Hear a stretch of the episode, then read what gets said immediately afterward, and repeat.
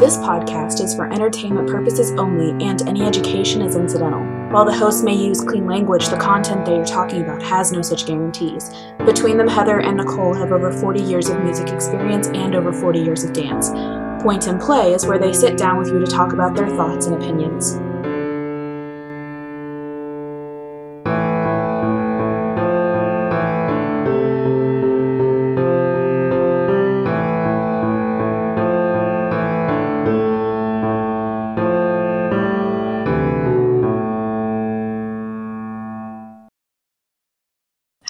Heather. And I'm Nicole. And today on Point and Play, we are talking about the next part in our our series um, of from a question sent in by a listener. We are going to talk about what happens when you take a song that was written for a particular instrument or venue and take it out of context, and some examples of of st- maybe even some stereotypes in music that result from that in our modern day.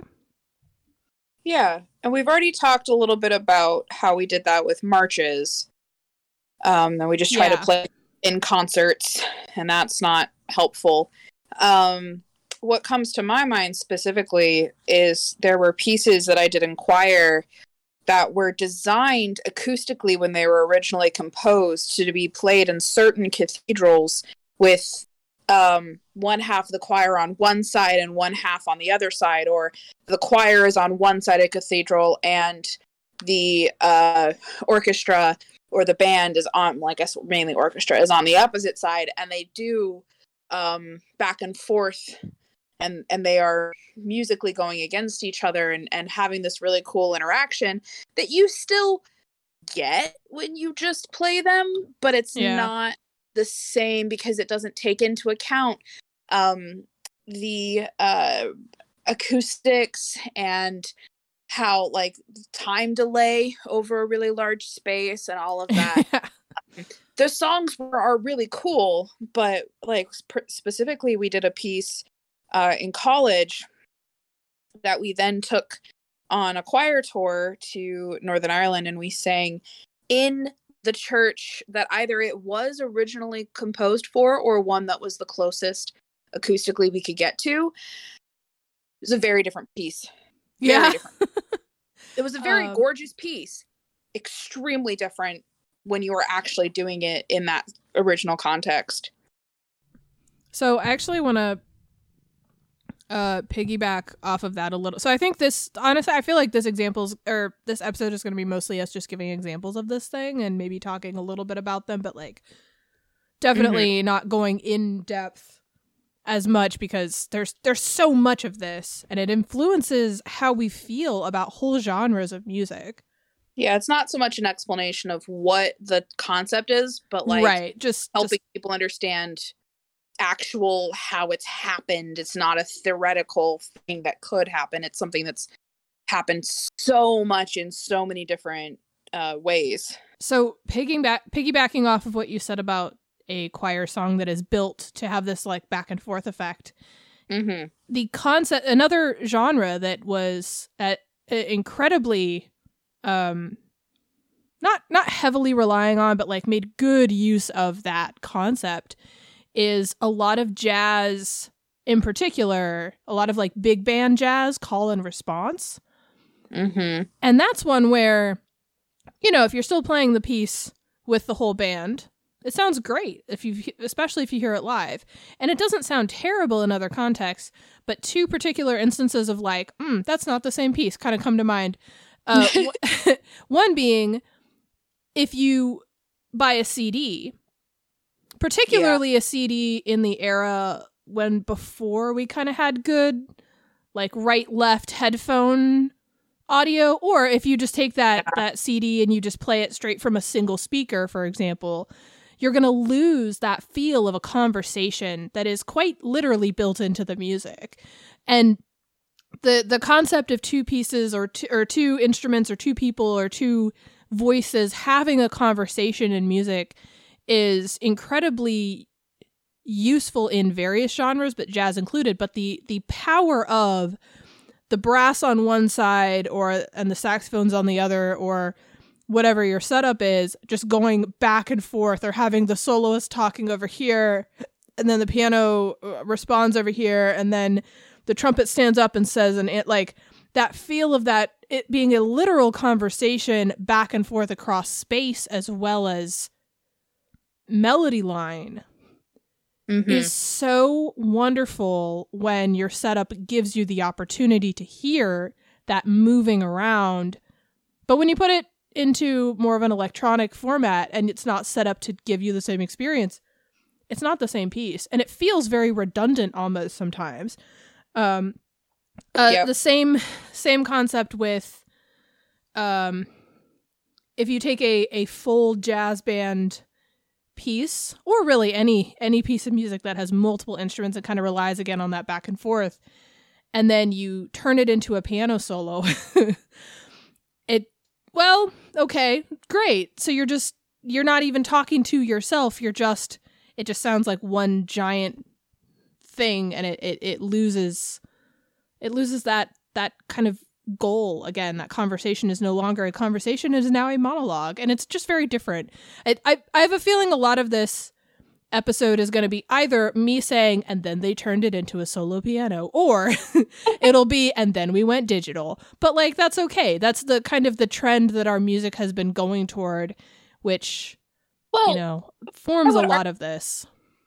So you had mentioned off uh out of the recording Mhm. the, the idea of the organ having been you have these organ Yeah. pieces that are being played on the piano or on a synth i also raise you simply playing an organ that just is there in a practice room or in a small church or small back room versus an organ in a giant stone yeah building church y- high vaulted ceilings where it's again made to echo like those are very different pieces. But also what you were just saying with like taking a song and boiling it down to a single uh line. You also people who do arrangements or covers of their favorite pop song or you know contemporary music at all and they make so many more harmonies and and they they make it into a concert uh concert band piece or Oh, yeah. like, they add pieces to it they add parts to it and people are sitting there going wow that sounds really cool I like that better or I like that worse, but it is a different song in their mind than the pop song on the radio. yeah So it's it's it's Yeah. both directions. it, it absolutely is very different feel. It Um, absolutely is the uh, so i i teach music in private lessons for students What do you? That's new. well, I'm for context for our for our audience. Um, I I do, and one of the hardest things, one of the hardest conversations for me to know how to navigate, uh, repertoire wise for my students is when I have. Usually, it is a pianist, but sometimes it'll be a violinist. Will come in and say, "I want to play this song that I love very much," and I'm like, "Okay." cool. That sounds great. Let's do this in a way that we're going to come out on the end without you being very tired of and also hating the song. mm-hmm. because, and that, that, that can happen in a couple of different ways. Uh, way number one is just like, you love this song now, but if we sit down and practice and you play it every day for two months, and it's not the way you imagined it, are you still going to love it on the other side?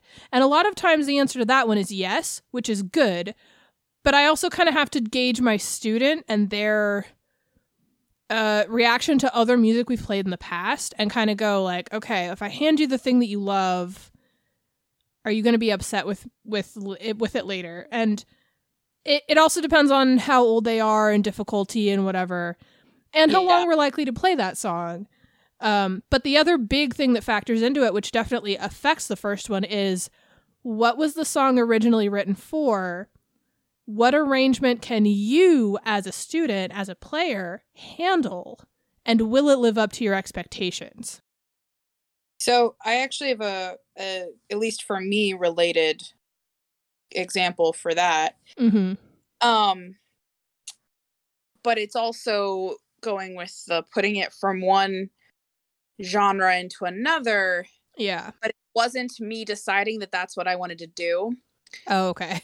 so we did the song seal lullaby by Eric Whitacre in high school oh my gosh i did it in choir so Eric Whitacre is at least all of the examples of music that i've sung or heard by him tight stacked harmonies. You only know what the what the actual solo or the melody line should be because of whoever's the loudest in that moment really. Um, it's mwah, beautiful. So we we performed that for a choir concert. One of the concerts i cried at because of just how poignant the words are and it's this very sweet and bittersweet background. Anyway so we finished that. That's the end of the semester. Um i'm pretty sure we finished we did it for like either the fall concert or the christmas concert. And then the next semester marching band is over. Now we're moving into concert band. And my director comes up and informs us that we are doing seal lullaby in concert band oh. Hmm. and hands me the piano part oh no. at that point, I had not done piano lessons for so this is my senior year, so I hadn't done them for four years. Um, it is a not simple piece, and I was sitting there going, "This is my favorite song we've sung," and now I'm the one that's supposed to be okay. So I had to take it, and I told him like, "I haven't done this in a while. Are you sure?" And he goes, "Only if you think you can do it." Um, to about not 80% like 80% performability but you're playing 80% of the piece so he's like if you need to drop the left hand and only play the main melody in the right hand for a part do it. If you need to just do the chords for this part do it. If you want to sit down with me and go through what are the main parts and pieces and and melodies and things that I need you to be able to play or I need you to bring out we can do that then take it home work on it and bring it back. And I did it. And it was I think one of the first instances of my life where it was like you're doing the incomplete you're doing not 100% and perfect intentionally in order to still play at high quality. And I practiced it. I was very excited when we were no longer playing it. We'd done the concert. It was passable. It was fine. Everyone loved it. And I no longer had the anxiety of having to be the pianist for it.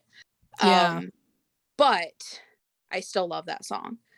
Um, Yeah. But it was very much like, oh, you want me to take this piece that I've absolutely in love with and not butcher it in a very different skill set and a different challenge to my musical skills at the time Yeah. and hello eclipse. Please move your butt and do not step on my thing.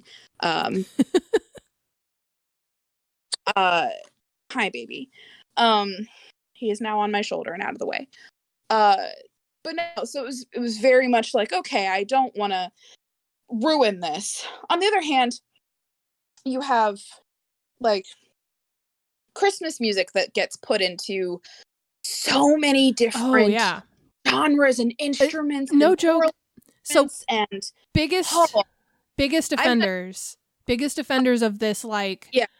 like oh we love this piece we're just gonna do this thing too so first off i do want to state uh, for anyone who's sitting here screaming there are good renditions of th-. yes there are but you know what those people do is they take the original they turn it into a new genre or they put it in a new context but then they transform it to fit that context so things Yeah. like if you're gonna play a pop song on piano and what they're putting it in. Yeah. They pay attention to both sides rather than just going i love it and move it over here. I've done Right. carol of the bells choir band and orchestra. I've it's done a Carol. piece each time actually. I've done Carol of the Bells uh, with my ten-year-old student who just really wanted to play it for Christmas on a solo piano. Do you know how not interesting that piece is on solo piano for a 10 year old? Do you know how boring that is? it's not. And, and, that my student wanted to she loved it that was great but my point is you have to actively consider both the original context and the context you're putting it in otherwise your piece is going to fall severely flat the the three top big offenders that i in my experience think just both I, i'm this is being first off we're in america i'm not trying to make a national statement or an international statement or a global statement of any This is kind. This is my experience. This is my experience in America in the modern day, in my lifetime, in my experience as a teacher. There are three huge big offenders of categories of music where people go, oh, everybody likes this music. I will make a lot of money selling, um, or not even a lot of money, but I know if I make a rendition of this that people can pick up and play themselves, people will buy it. Three top huge offenders. Heather already mentioned Christmas music. That is 100% the biggest one. Christmas music, depending on the song, is written again. Christmas music is like, depending on what it is, it's written to be performed a certain way. There are full choir, like couple hundred year old, what are now our modern Christmas songs in America that are written with complex harmonies and interesting back and forth and incredibly repetitive melodies that the point of them especially like the caroling class of christmas Mhm. song the point of them is that the words change every time and the point of them is that the mel is that the harmonies are complicated and interesting to listen to over and over and over. But what happens is people will take those and other christmas songs turn them into a solo single melody plus a block chord left hand accompaniment and sell it as hark the herald angels sing and for now there example. Are that's the biggest that's my personal biggest offender of that genre of caroling Yeah. specific is hark the herald angels sing hark there the herald angels sing simplified beautifully. That Oh, is yeah. not. yeah in- in our- but you, but again you have to consider you have to consider context and you have to consider like Mhm. why it was written the way it was and what you are trying to do with it when you rewrite it so like hark the herald angels sing is one where every single time i see it in a context that is a solo instrument or even a duet i just am like no this is gonna be so not and, and if you're just playing it just to play it just to learn and you're just going to play through it and you like the song and then you'll move on that's one thing but if you are like prepping this for a concert it's not going to be interesting to practice or to perform You because might play it well. Doesn't you might play it well oh yeah i'm not saying you're going to be terrible i'm saying maybe the song choice isn't going to be as awesome as you think it is. So that's that's big offender number one. Um my my one thing that i will say for jingle bells before we move on from christmas music jingle bells is everywhere. Jingle bells is one of those where if you play music in any constant context and you you know play holiday shows and whatever in the at least in america again you're going to hear a million versions of jingle bells. You're going to be so tired of jingle bells. But the one thing i'm going to say to jingle bells is that it does really really really well in this because it is a single melody line. And it in and you can have just like a single bell or a single thing as your like tempo accompaniment if you want to.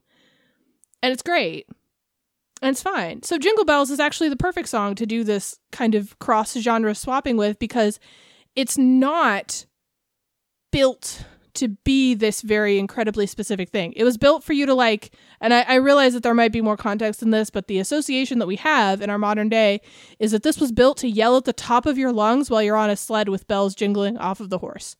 Like, Yeah. it's fine. So you can take it and you can simplify it or dress it up or dress it down or whatever. And you might be tired of it, but it is one of those Christmas songs that like works and you can take it and modify the context without losing a lot of things. You're only adding to Jingle Bells because there's not that much of it to begin with. Um, Yeah. but like Hark the Herald Angels Sing, not true. That is not the case with that one. And it's not the case with a lot of, especially again, chor- uh, choral or like Christmas carol or pieces. Um, so that's offender number one. Offender number two, big offender number two, is pop songs, again, on a solo non vocal instrumental uh rendition. So like I love a lot of pop music. I'm not slamming pop music. I listen to a lot of pop music. I'm not slamming pop music, but when you take uh, for example um I've now lost every song I've ever heard in my life. My brain's doing a wrecking ball, is what my brain's thinking. Oh, Trying to no. put wrecking ball into any sort of um instrumental classical s yeah. setting, it might sound cool. It might be fun. It's not going to be the same song. It's I'm trying to think. There was one song in particular that I I can't remember which one it was now, but it was about three years ago. I had somebody who was dead set on playing this song on piano, and then I got them the sheet music, and it was basically we're gonna stay on E for like four measures, then we go up to G for like four measures, and back down to E, and that was it. That was the whole song. There's like two pitches in the melody line in a song. because a lot of pop songs don't tend to be very um melody line No. difficult or No. complex they're very repetitive they're very catchy they're very fun Yeah. to sing yeah, but then when you try and sit there and play the melody it's you're very note Yeah. over and over and over and over and over and over or you're playing the same i mean there there have been jokes made about how all pop songs are the same bass chords you you might not be doing the exact same chords but you're going to be repeating chords over and over and over Mhm. as Mhm. your accompaniment which So- again is fine. Part of part of and and when we say pop, cool for the pop song Yeah. for the genre and it fits the genre but it does not fit when you try to make it classical piano and when we say pop, I'm not even talking about rap right now specifically because rap is a whole other ball game. I'm, I'm that's not the comparison we're making. We're talking about like every time we touch by Cascada. or lady gaga or Lady Gaga or Britney Spears or yeah, exactly. Or like Ciara or um or Missy Elliott. Like we're talking about and well Missy Elliott raps too, but I mean like her the sung version and the sung piece parts in her songs. But you see what I mean like or or or Beyonce.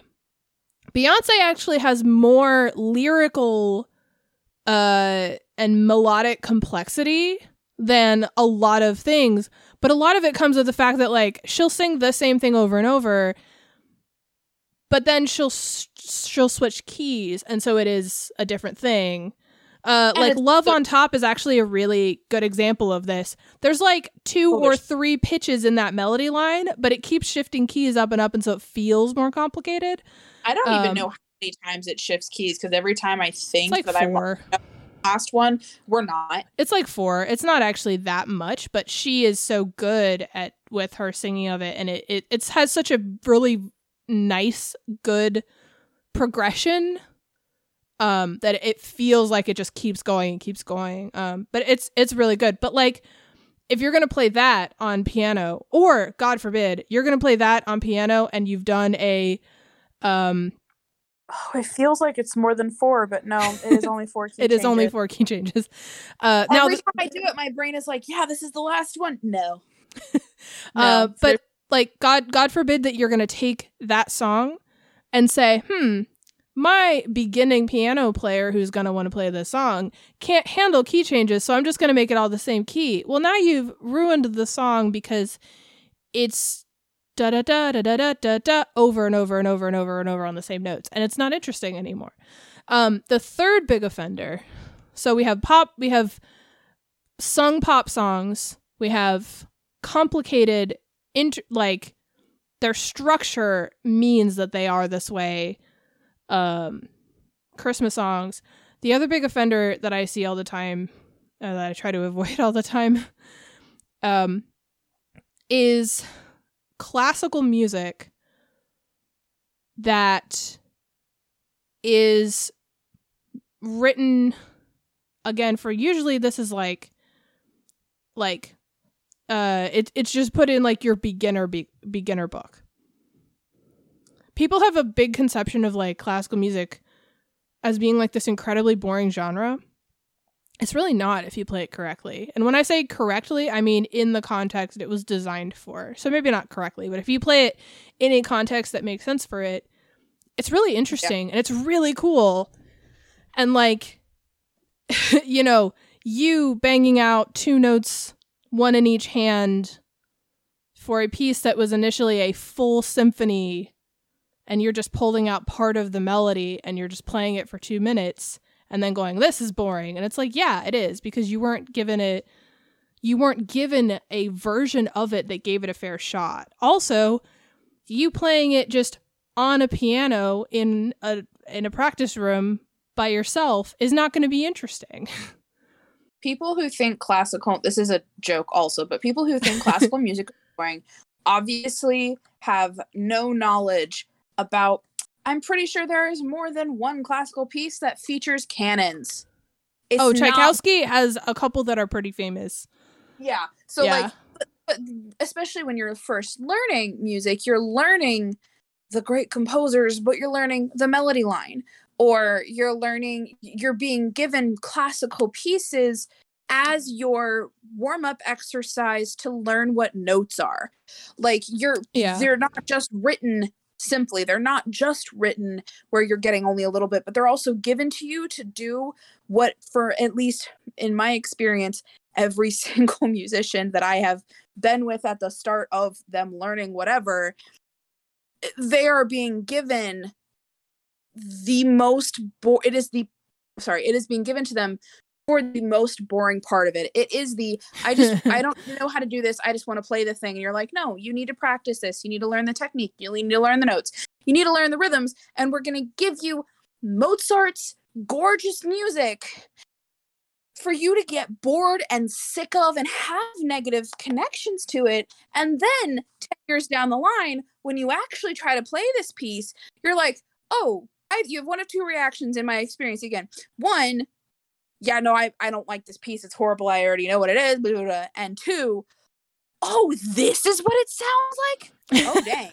Oh, yeah oh this isn't even the same oh, okay cool and then you you start listening with a different ear like if you just listen to classical music it's not boring it's not simplistic it is not yawn move along but we put it in the context and we and we dull it down and simplify mm. it for often very you know educational and skill teaching services, but not even only then. I, I legitimately have like not real beef, but like emotional beef with uh, again, the big offender is like piano intro book companies. uh it, just I in general, do. like they do all of this to other genres. They do and the thing is like this happens to also big band jazz a lot, but mm-hmm. big band jazz has I think a uh a um almost like a fighting back effect where you kind of have to know how to swing music already to play jazz or you or you're or you're learning that thing but that's not like a beginner classical studies skill and so you're either learning jazz to learn jazz in which case you are probably going to play it more in a jazz context and it'll be better or you kind of have to have a certain skill level to to play jazz in a quote unquote stripped down context anyway. And so like you're not going to encounter those jazz pieces in your just like learning how to do the thing books for a long time. And so by the time you get there, you're going to get better versions of it. You're going to get better like better constructed pieces even if it's still just you on a piano by yourself you're going to get like something that has anything to do with the piece and it's not just oh here's some notes you're going to recognize oh, from a car oh. commercial oh. oh i have a i have a really good example for taking music and putting it in a different context and now mm-hmm. it doesn't work and it and people don't like it okay elevator music Oh, absolutely. Elevator music. Yes. And or wake call music. Yes. Or like any of those, your brain, even if the piece itself is the correct like they they have an actual recording of how the piece is supposed to sound the context it is now put in makes it not work though in that case it's not so much that they put it in a different musical genre context and changed how it's written or anything. It, It it's just that it's being compressed from- over a phone line. Or or it's also but it's also being put into the please only listen to me as you're sitting there bored. Oh yeah, yeah, yeah, absolutely. please enjoy this beautiful you're not sitting there trying to listen to that fu- flute solo. Food solo? No. Flute solo. You're trying to talk to somebody so your brain isn't you know actually being soothed by this music. You want it to end and continue so so that's another way of putting the music in a different genre in a different context than what it was actually meant for and now again it doesn't work there I I really think that and this is my opinion where it's like I really can't do anything about this unless I were to get like hired by a company who makes piano pieces or something. But I, I really am of the firm opinion that if you were gonna write an intro to piano series, mm-hmm. you need to just con you need to just write pieces for your books. Yeah. First off, first off, I know there's the argument that like, oh, but if you're if especially if it's a child and, you know, they need help like figuring it out, they play a melody that they know. I'm going to tell you from experience, every student I have ever had under the age of 10 recognizes Mary Had a Little Lamb, Twinkle Twinkle Little Star, and nothing else in your book. They have no clue. They don't have an idea. If they're an adult, then fine. But if you're going to write a child intro, all ages intro to piano series, you need to just write music for your books. Because what is going to happen is those kids are going to not recognize what you are trying to have them recognize because they they're just not old enough for it and you don't put books out every 3 years. So like that- you're not doing it right. In that if that's your goal and uh now that will be where they recognize it for the rest of their life rather than its original context. Yes. And and you need to you you're taking pieces that are very interesting when done correctly and you're just turning them into these very boring like don't make sense as a melody sometimes depending on the piece. Mm. But just they're not interesting. They're not a thing that progresses well. They kind of all sound the same when you pull them out of context sometimes. There's some that are like oh yeah, here's five songs that make you do fists a lot. And it's like okay but now they all sound the same. That's going to be much more difficult for that child to differentiate. And they're not recognizing anything like it's just yeah.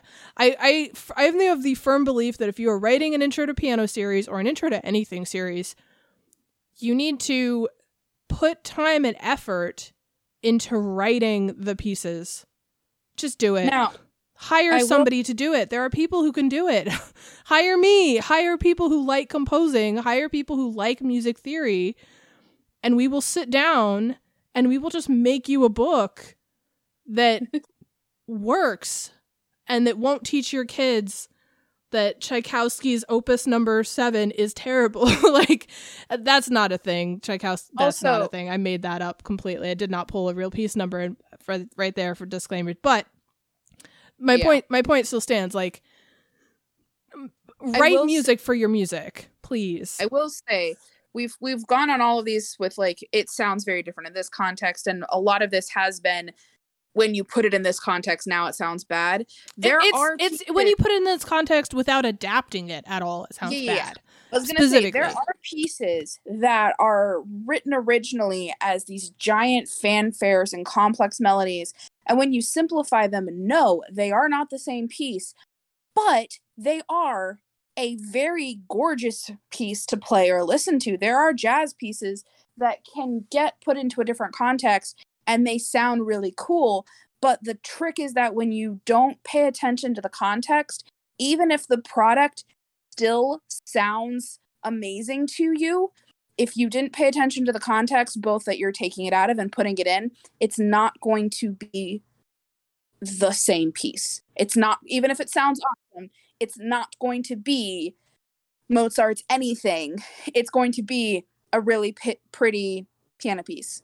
That's it. Which is fine. You could make a pretty It's piano fine. piece but you need to make a pretty piano piece that is a pretty piano piece and it's not just like oh you're gonna play mozart today.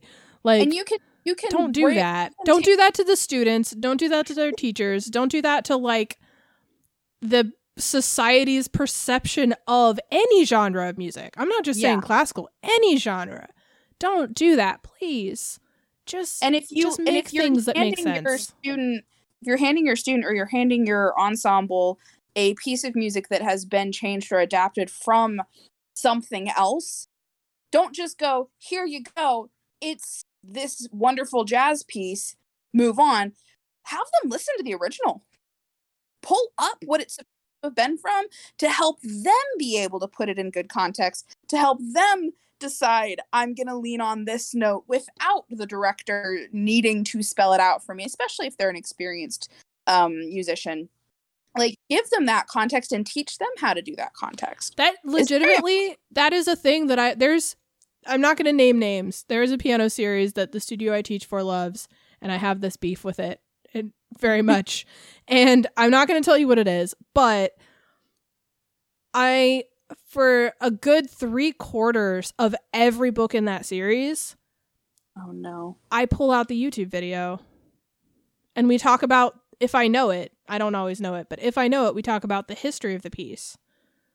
We talk about how like um the uh oh no, what's it called? I don't know. The Surprise Symphony. We talk about the Surprise Symphony and how like this was written because the composer was really really angry at people falling asleep during movement 2 in every Yeah. symphony. We talk about that and we talk about how like it's quiet and then it's really loud because you got to wake all your people up. And like that's something that concept of like your audience is falling asleep and they keep doing this to you and you're angry so you got to wake them up by being really loud on this note. That's something that a 6-year-old goes, "Yes." and like will latch onto and then suddenly that incredibly not great rendition of this piece that they're playing they suddenly like turn it into and they try and actually do it. And it's not as good as the original. That's okay. But like now they have context for it. But the book doesn't give you any of that context and it doesn't give you really the tools to even really utilize it but like i have to sit down i have to show it to them and be like here this is what this is aiming for. But in all in my opinion you could have easily have written something else of your own to make loud and soft introductions make sense without it. I know the history but if somebody who is trying to figure this out without somebody who knows the history that's not it's not going to be cool. It's not going to be interesting. Or um the other the other big one is like um there's a lot of them i look up a lot i look up a lot of them oh uh um for Elise. Oh, yeah. Yeah, Everybody yeah, yeah. has only the first part, only the intro part of For Elise ever gets put in beginner books, which is ac- correct, good decision, but context for it is lost. It's so much funnier if you know why he wrote this piece. also you only recognize that beginning piece of it and then as someone who then tried to teach herself this song oh Uh, no. it- you're like wait wait what's it doing no i tried to learn it as i why is it like this? as a as a present to my piano teacher of hey look all the things you taught me i can do this song now and i did it at about like 65% skill Okay, that's all right. it's not the worst she definitely said put this down for a little bit work on other skills come back and then try to do it again Yeah. Um, but it's a very different song, like a third of the way through. but It- no one knows.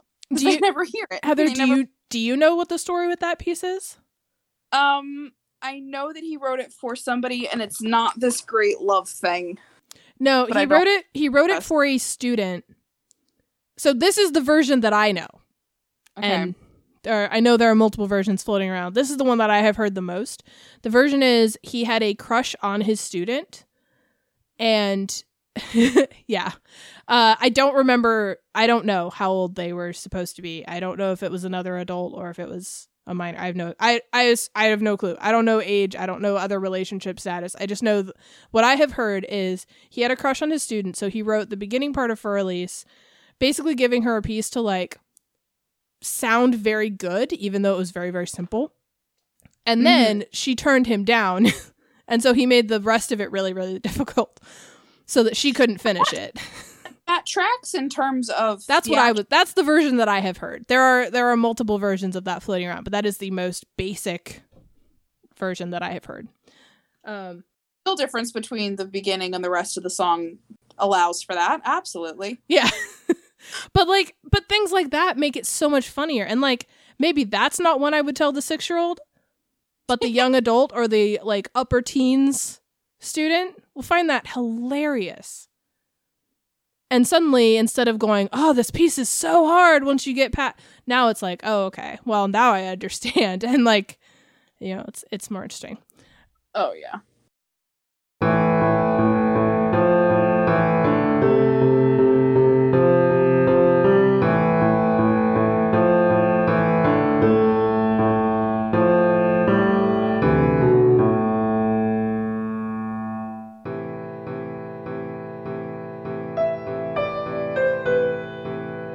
Are you tired of watching your beloved characters being tortured by careless authors? Are you sick of feeling like they could have swapped out all of the painful action and the plot would remain untouched? Subscribe to Books That Burn, the fortnightly book review podcast focusing on fictional depictions of trauma. We assume that the characters' reactions are reasonable and focus on how badly or well they were served by their authors. Join us for our minor character spotlights, main character discussions, and favorite non traumatic things in the dark books we love. Find us on Spotify, iTunes, Google Play, or wherever you get your podcasts. So, I have a question. Have you ever wanted to get into comics but you just didn't know where to start? Well, welcome to Comics Quest. I'm JD Martin, and every week I sit down with a guest to talk a comic that I think anybody can pick up and start their comics reading journey.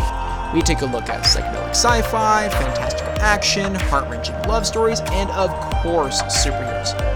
So check us out at certainpov.com or wherever you listen to your podcasts. Oh man, that was. There's so many levels to that. so Yeah. Uh, so, how about you go first on the levels that you want to talk about? Because then I yeah, so this was our probably first have more. true skit I think that we watched. Um, Yeah. and it's specifically we'll, we'll watch more. and it's specifically talking about the tritone, which at the medieval times was not liked, not wanted. Um, and the the joke in the skit is that he accidentally plays it and then can summon the demon. And there are so many. Oh gosh, I want to say there's so many historical jokes in there as well, but my There's a lot. but it's like you have the actual presence and comedy of of the actor was very fun and very good. Uh, I love when they can convey things correctly with very minimal propage. Um, facial expressions are on point, but then also my favorite thing of the whole thing was that at the very end he jumps into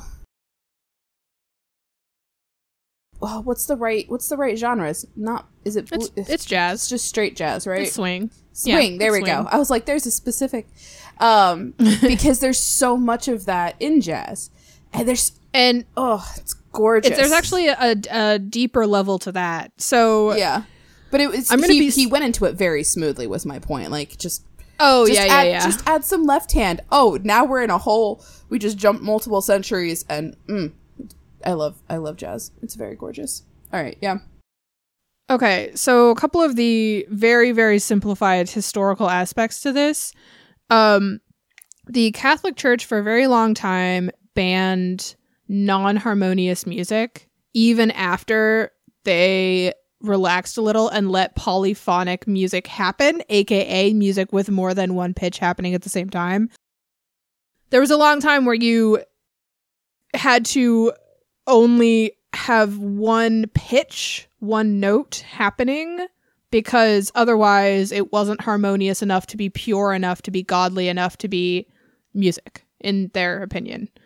Um and even after they embraced polyphony like multiple tones at the same time, um they still did not like disharmonious sound and the tritone because of the math behind the pitches ends up being our least harmonious interval See, of math sound, is of the devil. one of we the got it. two. I said math is of the devil. We got it. Oh no, but no, that was the that was the implication was that um the Catholic the Catholic devil um didn't it thrived on on The dissonance. It's. I think there's. on the dissonance. I think yeah, there's a. essentially. There's like an at least urban myth of like you can play a tritone in your house to, if someone comes in and you're trying to figure out if they're possessed or whatever. Really? It's one of the things that you do. I had not heard that. yeah, you play the tritone. That's funny. You sprinkle them with salt. All the all the things where it's. Oh, oh, oh, oh! All of your, like- all of your. it's like oh, I think I supernatural think demon they're, identifiers. They're a demon, and th- I'm trying to remember if, if it was a book series I read that had it. Probably. Um, yeah, and they invite them over and then they start playing the piano and they just play some jazz and their guest leaves very quickly um but no so then So so then there goes into the history in the in the US in in um American jazz music where so in America we have a habit and this absolutely goes back to our more like conservative Christian Protestant roots and then way back into Catholicism beyond that we have a habit of labeling any new music as satanic or the devil's music. And it has it that was true about jazz it was true about rock and roll it was true about um modern techno even it's true about rap lyrics today. And now to be clear a lot of that is racism in the industry and in the public.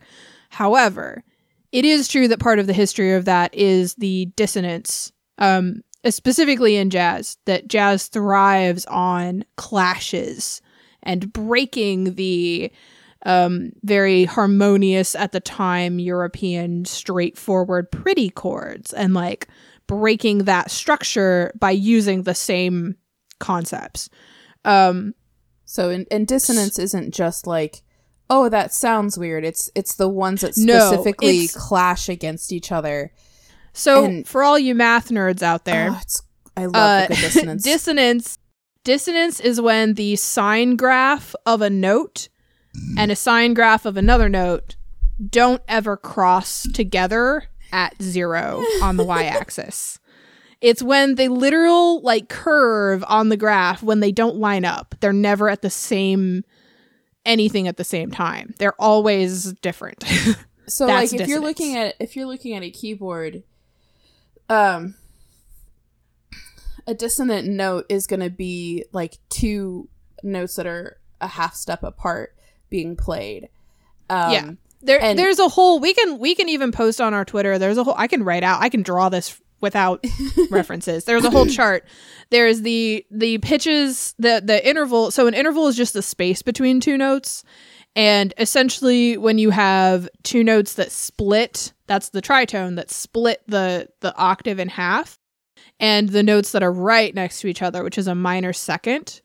Um, so you're not skipping any keys. Those are the most dissonant, most clashy, worst quote unquote, most crunchy notes one that of my we have. one of my and then your best sounds, your nicest, cleanest, most Catholic, just kidding, sounds, um, are the octave if you're in tune, and a major fourth and a major fifth, aka the two notes right on either side of that tritone. yeah Um, so one of So- the favorite things so there's this sorry I was just gonna say, so that was that's part of the the like jazz thing. There is that jazz at the time, it, part part of the point of it was breaking that social convention of the like white European music and creating something else.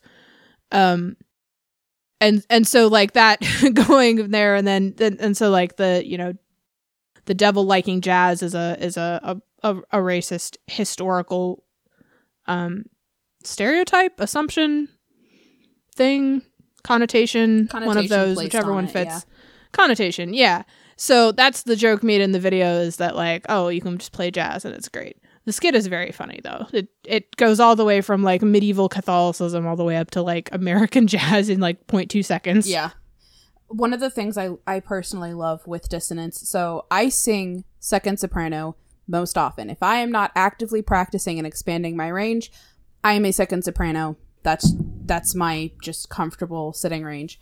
So a lot mm-hmm. of pieces with tight harmonies the second soprano isn't singing the melody. The second soprano is singing the moving harmony, um, and you're staying very close. And one of my favorite things with that s- voice part is getting to do dissonance. It's very hard. Oh. You have Yeah. to you have to really lean into it otherwise it sounds like you're just singing the wrong note or you end up singing a note that sounds pretty and you are singing the wrong note. Um, but with dissonance specifically, a lot of people push back against it when they listen to it because it sounds full of tension. It doesn't 'Cause it is. well, and they don't like that, and it's uncomfortable, and that's the point. One of the best, best things, personally, when I am singing a dissonant chord in a choir and I am in the middle of the choir, is closing my eyes and yes, don't don't actually do this in a performance, please. But I've, Don't close I've your eyes done on this stage. in rehearsals when we're getting close to a performance, and it's one of my just I'm transcending moments is standing in the middle of the choir, singing that push with everyone else around you, your surround sound of it, and then it moves from the dissonant chord to the resolved chord where it Mhm. where it becomes pretty where it the tension releases. Ah it's so good. It's so cathartic and wonderful. And so jazz is full of tension and full of contrast and all of that. And it's one of my favorite genres to just have on in the background and listen to. Um i'm not the best when it comes to different things with music theory to try to sit there and dis- dissect it or anything um but it has so much flavorful contrast to it and then you go back to the medieval chords when they were as we said allowed and we're specifically focusing on like medieval times in the in the western Catholic medieval Yeah. countries. Yeah. yeah, so it's you have and and pre-medieval to be well. Yeah. I think back to the Council of Nicaea. you know no ancient- joke. going back to ancient history and not even joking and yeah, those well, chords ancient for European history. There are other cultures that do not consider that ancient. I don't think because it's not very much. Europe is not. so but so not my back point is that when you listen to music from that time it's simple and it's quote unquote pure and it's relaxed and it can be powerful and it can have a lot to it. Um but you're sitting in like majesty and freedom versus sitting in tension and discomfort and and that push against it. And so there are two different types of emotions tied to it. And in this skit i think the video is three minutes long but i don't even think the skit was three minutes long No, this gets like a minute and a half. he moves from playing just a chord to playing a very Mhm. recognizable song to messing up a note. Oh no, you're gonna, you know, summon the devil. And then he just plays it over and over and over and over. And then there is a booming voice, and oh no, what did you do? And then it was like, oh no, actually, I like that tone just add the left hand to it and then all of a sudden we're we're playing swing and that transition of it was like okay okay oh we're here all right cool um it was very good and very fun i don't know I'm if you trying to remember which Christmas song. yeah it's we'd have to I can't remember the name. It's um. oh no, I'm gonna kick myself. I know this one. we're gonna listen to the video again and be like oh it's this one we might even put it in the show notes of like what the song is um I can sing it, like with the words. Even I think. my brain's just like it's a song that you know but i refuse to pull up that particular audio file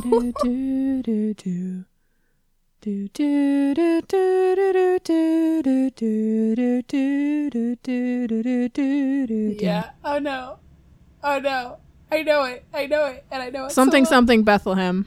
um what child is this? yes There we go. that song That's it. that took us way too long anyway I also I also know the jazz tune that he played, and I can't remember the name of that either. Whatever. That wasn't My Maple brain Leaf doesn't Rag, do names very well. I have a I struggle. What? that wasn't maple leaf rag was it Oh boy. anyway, anyway. Hold on. I will check Nicole's- that while you do gonna- this. Nicole's gonna check on this, but so this is our first skit. You might be right. That sounds right. and it definitely um was very fun. And please go watch it. Please enjoy it. It's a very short video. His energy is wonderful. His r- facial expressions, personally, his facial expressions. mm, no, it's gorgeous. not this. It's not Maple Leaf Rag. It's uh we'll I know this song.